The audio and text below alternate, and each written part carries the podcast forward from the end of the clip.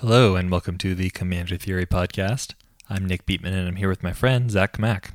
Hello, everybody. So today we're going to be talking about what makes for bad games of Commander and what you can do to prevent them. So we're going to be going into defining bad games, uh, talking about what can lead to those situations, how you can mitigate them. But before we jump into it, I want to briefly talk about our Patreon. If you head on over to patreon.com slash commander theory, you can support the show and get cool rewards for as little as $1 a month. If you aren't ready to be a patron yet, you can help us out by writing a review on Apple Podcasts or Stitcher. All right, let's set some parameters for this discussion. First off, is it a bad game if one person gets wrecked by like Mana Screw or Mana Flood, but the other players are able to play fun interactive magic? Would you say that's a bad game or, or not? I would say overall, no, it was not a bad game. Like, I'm so sorry your deck didn't perform. That's happened to me before, where you're like, you keep a three land hand w- with spells, Mm-hmm. and then you never get your like fourth or fifth land or whatever. And whoops, everyone else is playing magic, and I died. Uh, yeah, I'm in, I'm inclined to say the same thing. Like I think that because it's a multiplayer format, you have to talk about the majority. You can't just rule out every single game where one person stumbles. I mean, like, rip it up, dude. Sorry about that, but like, we can shuffle up again. And I've been part of games where like the stories from that game were great, and my role in that game was like I shuffled up and didn't do anything until I died for five turns, and then that was it. so yeah, it just happens. It's just variance. All right, uh, here's another question for you: Is it a bad game if someone combos off extremely early, super cutthroat, but the play group expects competitive play like that? No, I would actually say not. I think this is the whole point of like CEDH as a format is like everyone's going in with like I cranked my deck to 11. I have a lot of interaction. Let's see who can do this first. And like that's a very like well-loved sub format, I guess, of Commander. I think that that's totally fine. And I, I've played games where like we go like, all right, let's bring out strong decks, Mhm. and then it's like, oh, you you got us, and it's like turn six or whatever, and Yeah. it's, that that's fine. We all have a good time. I think that's good. Given those parameters, I think our definition of a bad game, like for the purpose of this discussion, is one in which the majority of players feel like their expectations were not met and they were dissatisfied with the result. Yeah, I, I would uh, very much agree with that. Let's talk about what leads to most players being dissatisfied. One way that might happen is like most players didn't get to play magic or their deck didn't get to do its thing. Another way that players might be dissatisfied are like when the winner feels predetermined, like right the moment you sit down at the table and reveal commanders, and like everyone dogpiles on that player, but the favorite is still able to pull out a win. And Oh, then yeah. it just felt like everything was like futile. Yeah, yeah, it just doesn't feel good at all. So let's try to break those two situations down into like their potential causes. Players don't get to play magic. Well, that can happen if most players get screwed by variance. So it's not just one person at the table, it's stumbling on lands. It's like multiple people are just not able to get their decks running. Yeah, There could be an issue with like everyone's decks has a ton of answers and not enough threats. I've been there before. Yeah. So like as soon as anyone plays anything, it dies, and then there's just this stall, this stalemate. Yeah. Um, another problem is like mana denial or like mass discard just makes it so that you can't do anything. Either you can't cast your spells or you don't have any spells to cast, and again, it's like stalemate, no way to break through it. yeah, I don't know if anyone has ever tried to play through a turn two Sire of Insanity, but it's a, it's hefty. hmm It's a hell of a time. Yeah, it's pretty. It's a lot. Okay, another issue is one or more decks took up most of the playtime through like non-determinate combos, repeated extra turn effects. Like if you play a 1-hour game and one person like played for 30 minutes Yeah, yeah, and the others don't get to do nearly as much, that also doesn't feel like a great game. yep. Uh, and then finally, like one or more decks was just way, way faster than the others and won before their opponents could do anything. Some of these can be addressed with like how you're just building your deck and like we can give you some tips for how to accomplish that mm-hmm. but others are really going to require communication with your group Yeah. that'll be sort of a separate discussion but like variance that's going to be a part of every game of magic so we'll talk about how we can make it less likely that you get screwed or flooded or color screwed Yeah. or anything Yeah. like that Exactly. and like answers and threats are a part of any game of magic you can't really tell somebody you're playing too many board wipes my deck can't do its thing because like we all agree there's some level of board wipes that are fine and like trying to judge that degree to which like how many is too many is is really difficult especially with multiple opponents i think that the best way to handle that is just to build your deck so it's resilient to those and we'll give you some examples of how you can do that Yeah. Yeah. So first, let's talk about the things that you can do to your own decks just to make it so that you play fewer non-games. Mm-hmm, So number one is how to avoid getting screwed by variance. How would you go about doing this, Zach? Yes, I mean the the first thing, and I think the thing that most players kind of run into when you talk about variance in Magic is just mana bases. So mana math can be kind of hard sometimes, uh, and at the same time, lands are like the unsexiest cards in your deck. Like there might be a cool land that has like an activated ability, you like, but like we all know shocks are good because you need them to play, but you're not like, oh yeah, I'm running Godless Shrine. Yeah, like you're not like, oh yeah, I'm so glad this is in here. So people a lot of the time are incentivized to like, oh, I need, I want to cut a card. Uh, I'll just cut a land, Mhm. and then you do it again, and then you do it again, and then all of a sudden you have like 33 lands in your Mhm. deck, and maybe one of them is like a Temple of the False God or something. That's like the first one, just making sure. Like I, I have just like a general rule, or if I have a deck, I always start with like a minimum of 37 lands, and I just don't touch them. I just put 'em put them aside, and I go. I might want more if I'm like a crazy ramp deck or something, but I am not going to touch these at this point anymore, and that helps with that too. But there's some other stuff you can do too.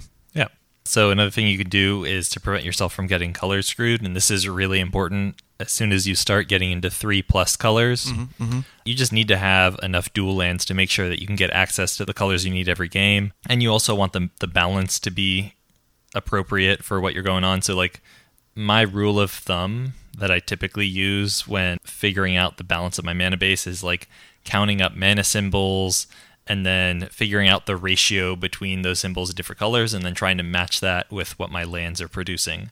And then of course there's a little bit of wiggle room like oh, I might have less white, but it's also way more important that I hit it early in the game, and so you can tinker from it from there. But that's like a pretty good rule of thumb. So a question you might be having is like, how many is enough dual lands?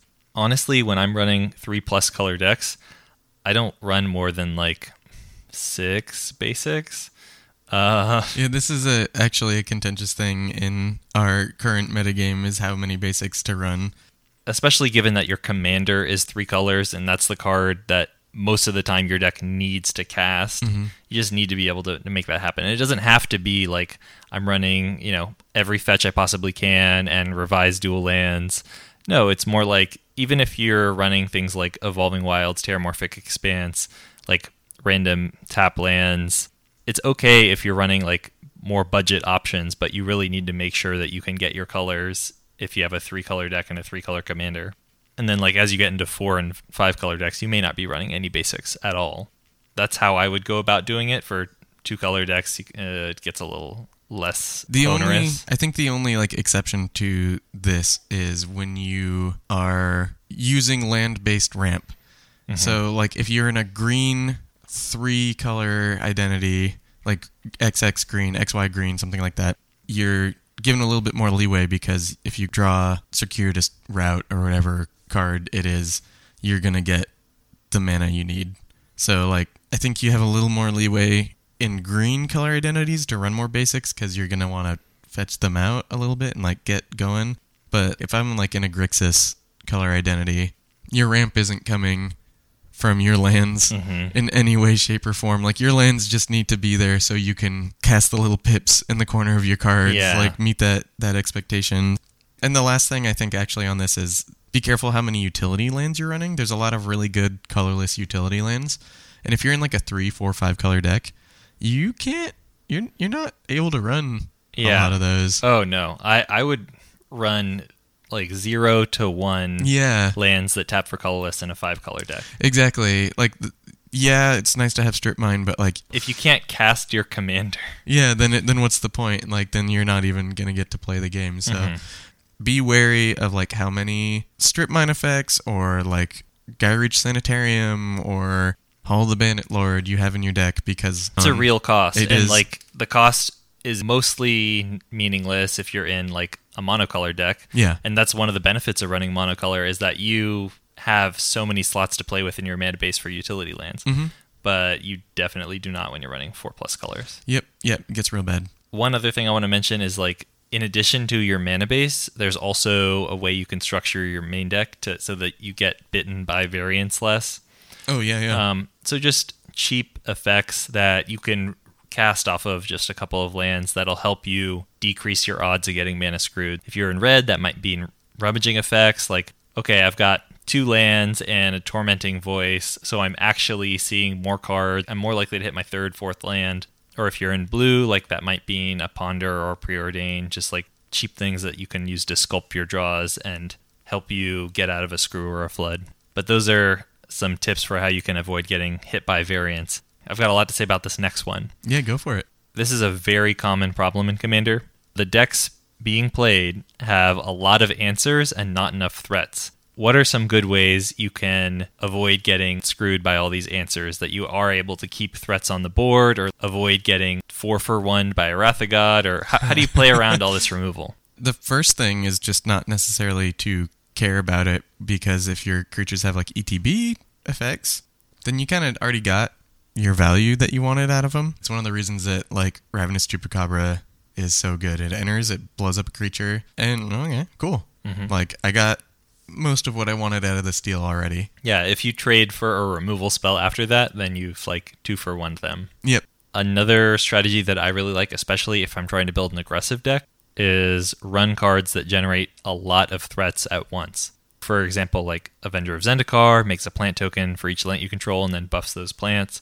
Or in a deck with a lot of anthems, like a token generator like Conqueror's Pledge that'll make six guys for five mana. It's just super efficient, gets a ton of threats on the board, and makes it so that like spot removal is like way, way less appealing. It basically necessitates a board wipe to deal with these kind of canned armies. And if you're trading one for one with board wipes, then you're in a much better position than if it's like I'm gonna play a two drop creature, a three drop creature, a four drop creature, a five drop creature, and then my opponent casts Fumigate or whatever. So that's another good strategy.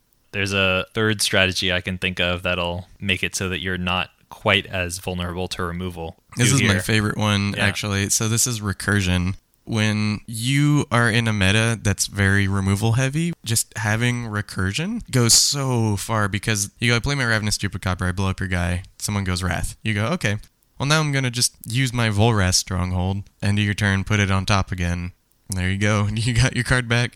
Same with like Phyrexian Reclamation. I really love Genesis for this reason. So mm-hmm. Genesis, when it's in your graveyard, you can pay two and a green on your upkeep to return a creature to your hand. There's a ton of recursion engines in all the colors now too. White has to- some things it can do. yeah, that's one of the axes I hope they build on in white. But recursion engines just go so far in just making it so you can get through the game, scrape by those extra like little bits of resources, and just actually play a game of Magic. All right, we've got uh, three more things that we're going to talk about. So these are mana denial, one person taking up a bunch of the playtime with like non-determinate combo or repeated extra turn effects, or one or more decks just being way more fast than the others and winning before their opponents can do anything. In order to talk about these three things, we need to pull back a little bit and talk about perceptions not aligning between the players. Each player having different expectations for the game, and some people getting frustrated when their expectations aren't met. I mean, we've talked about a little bit on this before. Most commonly happens when you sit down with a new group of people, usually at like a card shop or something, and you ask the question, or you, someone asks the question, on a scale of 1 to 10, how strong is your deck? I mean, we've talked before on the show, like, that doesn't mean anything. Currently, there is no way to, like, objectively quantify your deck power level. So you're gonna just hear oh, it's a seven, because no one wants to say, like, oh, my deck is really powerful, and no one wants to go, oh, my deck is really bad. Like, sometimes you hear, like, oh, no, this is a jank deck, or no, this is bad, and that they're being honest and they built around a theme. And then if you're playing CDH, everyone knows you're playing CEDH, so a lot of this section doesn't apply there because you know what you're sitting down to do. But, like, I said seven doesn't mean anything. So, what I would recommend for people to do is to ask questions that you can kind of infer information from. So, the question I've been asking the most lately is how much fast mana is in your deck? Are you running Mana Vault, Mana Crypt, Grim Monolith, like that kind of stuff? Do you win by attacking? Like, are you winning by like playing 4 4 beast tokens and like attacking every turn? Or are you winning by comboing off somehow? Like, something like that's a pretty pretty reasonable question to ask. Like, is this going to be like an attacking kind of game, or is this going to be a combo kind of game? Mm-hmm. Interaction, like, do you run a lot of ways to stop combo? And just trying to get that perception good because sometimes I've sat down with people and went like, "Oh, how do you guys feel about combo?" And they go, "Oh, it's fine." But no one has a way to stop combo. It was like a very casual meta, so like Mhm. the one guy just kept winning every time. And it's like, well, it doesn't have to be like this. You all look very upset at this. And then just are you running a lot of resource denial? Like are you cool with Armageddon? Yeah, and it's worth mentioning like there are a couple different levels of how people feel about mass land destruction. There is on the one hand the people who are just never ever cast an Armageddon or you're not going to get invited back. In our playgroup, to an extent, it's seen as like a legitimate way to end the game. Like if you are able to Armageddon and then win within a couple turns of that, as long as you're limiting the amount of post Armageddon time, it's probably okay. And then there's mm-hmm. CEDH where it's like, hmm, I have a Crucible out. If I Armageddon, I will probably win many Yeah. turns from now. Yeah. And like everyone's cool with the idea that we're just not going to have lands for five turns while this guy slowly builds up his resources. basically i would really really strongly recommend you as someone going to a new shop or a new place stop asking what power level is your deck questions and just start asking more general questions that'll kind of give you a better view of what the game you're about to play is going to be and like one more thing about this you're going to get people who either are like not super into answering these questions they're like why do you want to know it's not like i'm going to go and like change my deck based on your answers to this Mhm. question. Like, here is my decks right here in front of you. Like, I just want to make this a good game. You're going to run into that sometimes, and you're not going to be able to do anything about that. The other one you're not going to be able to do anything about is there is just a subset of people that just kind of want to pub stomp. Mhm. And so they're going to sit down and you're going to ask these questions and they go, "Oh, it's got it's got some a little bit of mana." And you go, "Okay, well like how do you normally win?" And they're like, "I win with creatures." And you're like, "Oh, okay." And then it's just a crazy well-tuned partner deck and they combo off like really fast. And Yeah. like that's going to happen too. Like basically Magic has variance in the cards that you draw and the people you play with. Mhm. And uh, there's going to be some amount of that you can't get rid of. In the same way that mana denial sort of has these three stages of like don't do it do it if you're about to win or like do it as much as you like i think there's sort of a similar thing going on with combo Yeah. which is some people just detest it some people understand like okay you know just demonstrate the loop and then you're good Yeah. and then other people are like are okay with these kind of like eggsy combos because like I've built an eggsy deck Yeah. and I think that kind of drew the line in my meta. It's like okay, now we know we shouldn't build these types of decks anymore because Yeah. it got to the point where like somebody had to leave and it's like okay, just you continue with your turn, Nick. Just text me and tell me if I've won or lost. That's the line in our meta. Probably don't want to do those kinds of non-determinate combos, but there's other places and other metagames that are totally okay with it that enjoy leaving those lines of play open. And so that's a, just another question you need to have for the other people you're playing with is like how do you feel about that spectrum? Mm-hmm. Mm-hmm. And then yeah, like you said, if one deck is way more tuned than the others, like you got to ask the right questions and figure out if that's the case. Yeah. You will play more better games if you ask specific questions like that. I try to make the fast mana one the first one I ask because that usually is the most relevant. Uh, another one that you can kind of ask is like, do you have duels and fetches and stuff like that? Because usually, like, more budget players won't have a lot of these cards that are expensive and powerful. If they're like, oh, I have shocks and fetches, kind of gives you a little bit more of a sense of the price range and card pool that these players might have available to them. So, like, little questions like that can kind of give you a good sense of this is a deck that will make this game fun for everybody. Which I think actually takes us into uh, we had a Patreon question. Yes. Do you have any tips on how to recognize when you yourself are doing things that are unsporting or unfun for other players? To what extent are we obligated to make sure others feel good? Or is it on the other player to lose gracefully? So this was Swampy Logs. Thank you, Swampy. Yeah, this is kind of a complicated thing because I think, in some regard, having this be a social format, there is some amount of this problem that is placed on us. Like, as players, some of this burden should be internalized and taken on us. But really, one of the points that you've kind of gone too far in like policing yourself is like when your deck is no longer doing the thing you want to do. When you've taken out a lot of cards that you're like, oh, this might make someone upset, that's the point at which I think you might want to start looking Mm-hmm. at what you're doing compared to what the rest of the table is doing and maybe actually bring up the conversation with the table saying, maybe something's gotten out of hand here. This play group hasn't been having as like varied of games as it used to, or I haven't been having fun for X reason or something like that. Sometimes the people you're playing with can be really vocal about what the problem is, and then you like overcorrect because of that. There's also the danger of they're all being very polite, and then you might find out that, oh, they're having a game night without me, or something like that. And that's when you need to be a lot more introspective and figuring out, like, is this the right thing for my meta? Do I think that other people are having fun? And that's a really tough question, Yeah. too. Yeah, so there's I don't think there's like a just an easy answer for this. I think this is really it's meta dependent, it's person dependent. And I do think that sore losers do make the game less fun. I've lost games that I was like, "Oh man, this is bullcrap." And just was like kind of pissed and like probably shouldn't have done that. But most of the time, I just try to lose gracefully. Yeah, After you've been playing Magic long enough, you kind of like are just jaded to most things, and you kind of can go, "Oh, I lost." Your life is a little bit easier after that. yeah, no, I've definitely like won enough games that I just it doesn't matter if I win or lose. I, I do still get frustrated if like the the thing that still gets me these days is if I think my opponents are not being rational. If they are going out of their way to to spite me in a way that like clearly hurts them, that's the one thing that's kind of frustrating. You know, I do a lot of table talk. I like to try to come up with mutually beneficial deals with people. And if people are just like not hearing that, I don't care. I'm gonna mess you over even if I lose as a result. That's frustrating. Like like if everyone's behaving rationally, I I can't get mad.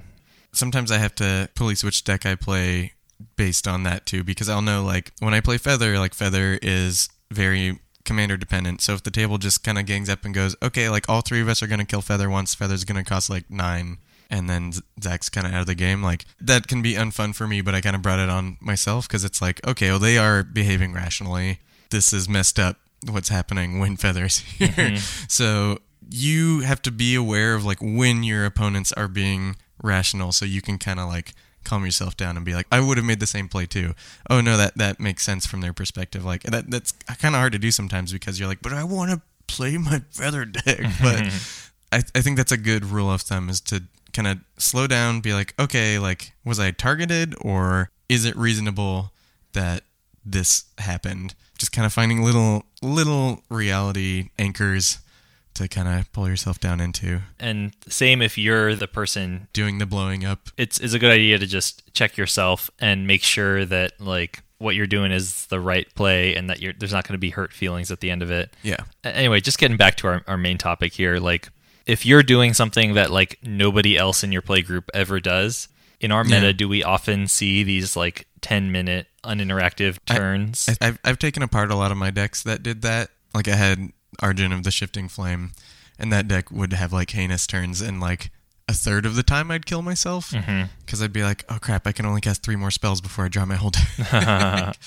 In general, our play group is pretty good at policing ourselves and just being like, okay, like if I'm gonna combo, I'm gonna do it like this in a way where it like show a loop and not have to like sit there and just absorb time from the rest of the group. Yeah, and and same with like extra turn effects. Like I've mm-hmm. got I think one of every extra turn effect except like capture of Jingzhou, and they're Yeah. all just in my binder because like I I know nobody in my playgroup does that, and I don't think they'd appreciate it. Yeah. And we're also very lucky to have some people in our playgroup who are like vocal about like what you're doing is messed up, man. Like don't Yeah. don't do that. And, and if anything sets them off, that's annoying. But like this guy is just like vocal and he's like reasonable about it. He doesn't have a hair trigger or anything, and that's like a really good reality check. Like okay, maybe he's right, and I need to think about rebuilding this deck. hmm Yeah, no, it's it's very good. Like again, we're really lucky to be able to play in metas that we've had hands in sculpting. Like it's friends